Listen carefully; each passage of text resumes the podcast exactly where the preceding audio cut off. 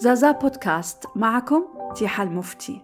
أهلا بكم في الموسم الثاني من كتب ليبية وحلقتنا الأولى عن كتاب الفنان الموسيقي عبد الله جمال الدين الميلادي للمؤرخ الكبير الأستاذ علي مصطفى المصراتي.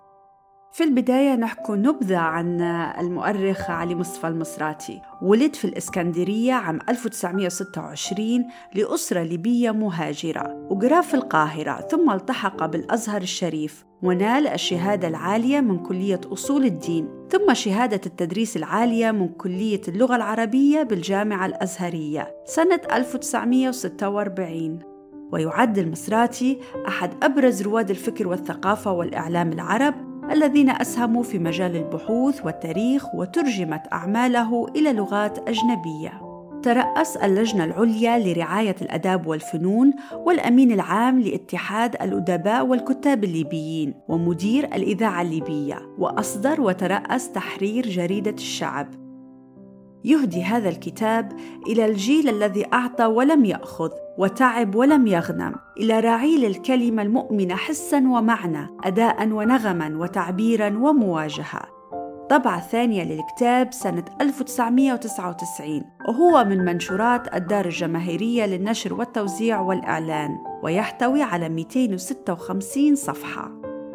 ولد عبد الله جمال الدين الميلادي بمدينة طرابلس عام 1881 والده كان من فقهاء البلد. في طفولته خش لكتاب المدينة القديمة ليدرس القرآن الكريم ومبادئ اللغة العربية. في عام 1891 دخل مكتب الرشيدية وظل به ثلاث سنوات. ثم دخل الرشيدية العسكرية وبعد سنوات من الدراسة والتثقيف عين كمعلم في المكتب الإعدادي. ومن سلك التدريس والتعليم انتقل إلى السلك الإداري. عمل كمدير الأستنسك التعداد العمومي المعروفة بمصلحة الإحصاء وبرضه اشتغل كمدير البريد بواحة غدامس. كتب المقال السياسي والوطني في صحافة طرابلس وألف رسائل في التربية الوطنية والأناشيد القومية. اهتم بالموسيقى والألحان كمادة أساسية في التربية والتعليم.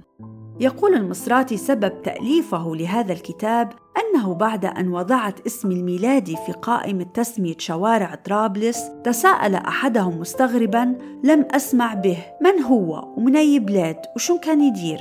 يعلق الأستاذ المصراتي أن آفة الآفات في الشعوب المتأخرة هي الجحود والنكران.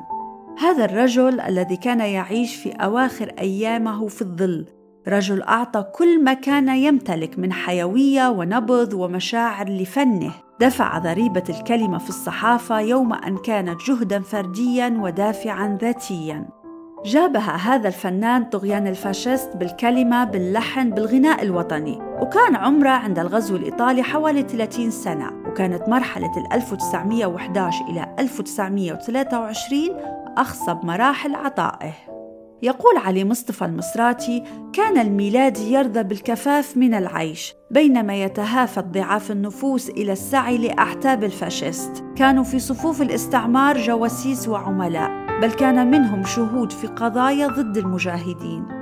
في جزئية يوضح لنا عمل الميلادي بالخدمة الصحفية. عندما قلت الأيدي العاملة الفنية وندرت كان ورفاقه ينزلون إلى مطبعة اللواء الطرابلسي حيث يقومون برص الكلمات وبجمع الحروف ويرتبونها في دقة. كل ذلك تطوعا بلا مقابل في ظروف الاستبداد والمطاردة والمراقبة.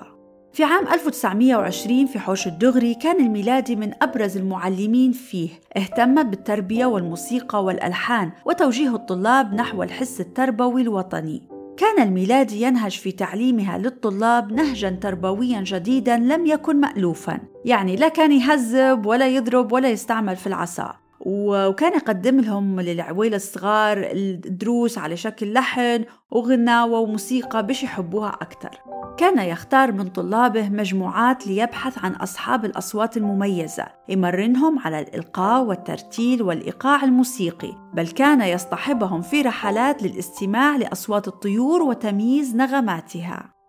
في جزئية يحدثنا المصراتي عن الحملة الإيطالية وكيف صاحبها المترجمين الشوام. بعضهم كان مترجمي الأوامر والمشانق ولكن منهم الشرفاء كالأستاذ مختار الفاروقي الذي تعاون مع الميلادي فخلال صلح سواني بن يادم كانت هدنة فترة فيها نوع من الحرية والتحرك السياسي. جاء مختار الفاروقي وفتح مكتبا وعمل بجريدة الرقيب العتيد. وأراد إصدار جريدة سياسية اقتصادية يكون رئيس تحريرها عبد الله جمال الدين الميلادي وعمل معهم بشير بن حمزة إمام وخطيب جامع سيدي حمودة. وصدرت المجلة وما كادت المجموعة توزع حتى بادرت السلطات الإيطالية إلى مصادرتها ونفي الفاروقي إلى الشام. وهذه المجلة هي مجلة الإصلاح ذات العدد الوحيد.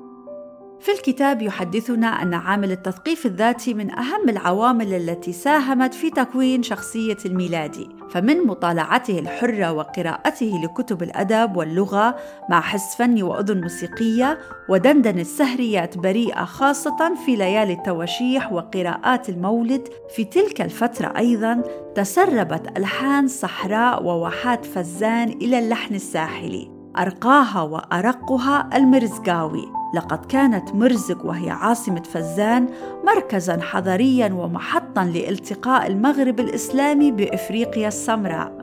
وكان جمال الدين الميلادي كفنان شفاف الحس يجد في كل أنواع هذه الترنيمات والألحان والإيقاعات سلاحا من أسلحة المواجهة النضالية. يذكر الكتاب أهم الموسيقيين اليهود بطرابلس كيهو الجارة وسهيون زغبيدة عازفي القانون وديدو عازف البيانو وموني جبالي يعزف على العود. إضافة إلى مطربة يهودية تلقي اللحن المصمودي والعروبي وترتدي الزي الوطني.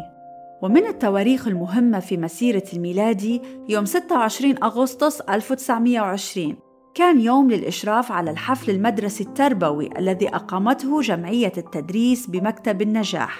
هذا المكتب الذي يتبع حزب الإصلاح الوطني المؤسسة السياسية النضالية في البلاد. الحفل كان بمناسبة ختام السنة الدراسية وبحضور أولياء أمورهم. الميلادي كان المعلم والمؤلف والموسيقي فهو يعتبر أول من صاغ الأناشيد المدرسية في ليبيا ولهذا قام بجمعها فيما بعد في كراسات صغيرة تحت عنوان السعادة الأبدية في المحاورة الدينية والأناشيد العامية والأدبية. الجزء الأول طبع بمطبعة التركي بطرابلس في 15 صفحة. والجزء الثاني بعنوان في الحقائق الدينية والخطب الأدبية والأناشيد الوطنية في عشرين صفحة وقد جعل ثمن النسخة 3 فرانك. وهو كان طبعا مبلغ رخيص جدا بهذاك الوقت زيادة عليها تبرع بها للمكتب. الميلادي كان يحرص على غرس مفاهيم الدين وعلوم التقدم والتمدن. في الوقت الذي كان فيه الاستعمار الإيطالي يزحف لمحاربة التعليم والثقافة. برضو كان من برامجة إدخال تعليم اللغات مع الاهتمام باللغة العربية وأشرف على تقديمها للطلاب في دروس كان يلقيها اليهودي تشوبا ولكن الطليان حطموا كل شيء. يقول المؤرخ علي مصطفى المصراتي أن الميلادي موهبة تربوية لم تجد الأجواء الملائمة وإلا لكان عطاءه الإبداعي والفني أكثر وأكبر. ما أقصى ظروف هذه البلاد. موجة إثر موجة من عجمة الأتراك إلى رطانة الطليان وعصور التعثر اللغوي. الكتاب يحكي لنا لما هاجر الميلادي إلى تونس خفية عام 1923 بعد ما ضايقوا عليه الطليان واقتحموا المدرسة المهم قعد غادي أقل من سنة بس الأجواء ما عجبتش. عام 1924 وصل إلى أزمير. نهاية عام 1925 تزوج الميلادي من بنت الجراج وهو من أبناء طرابلس المهاجرين وأنجب ولدا وبنتين.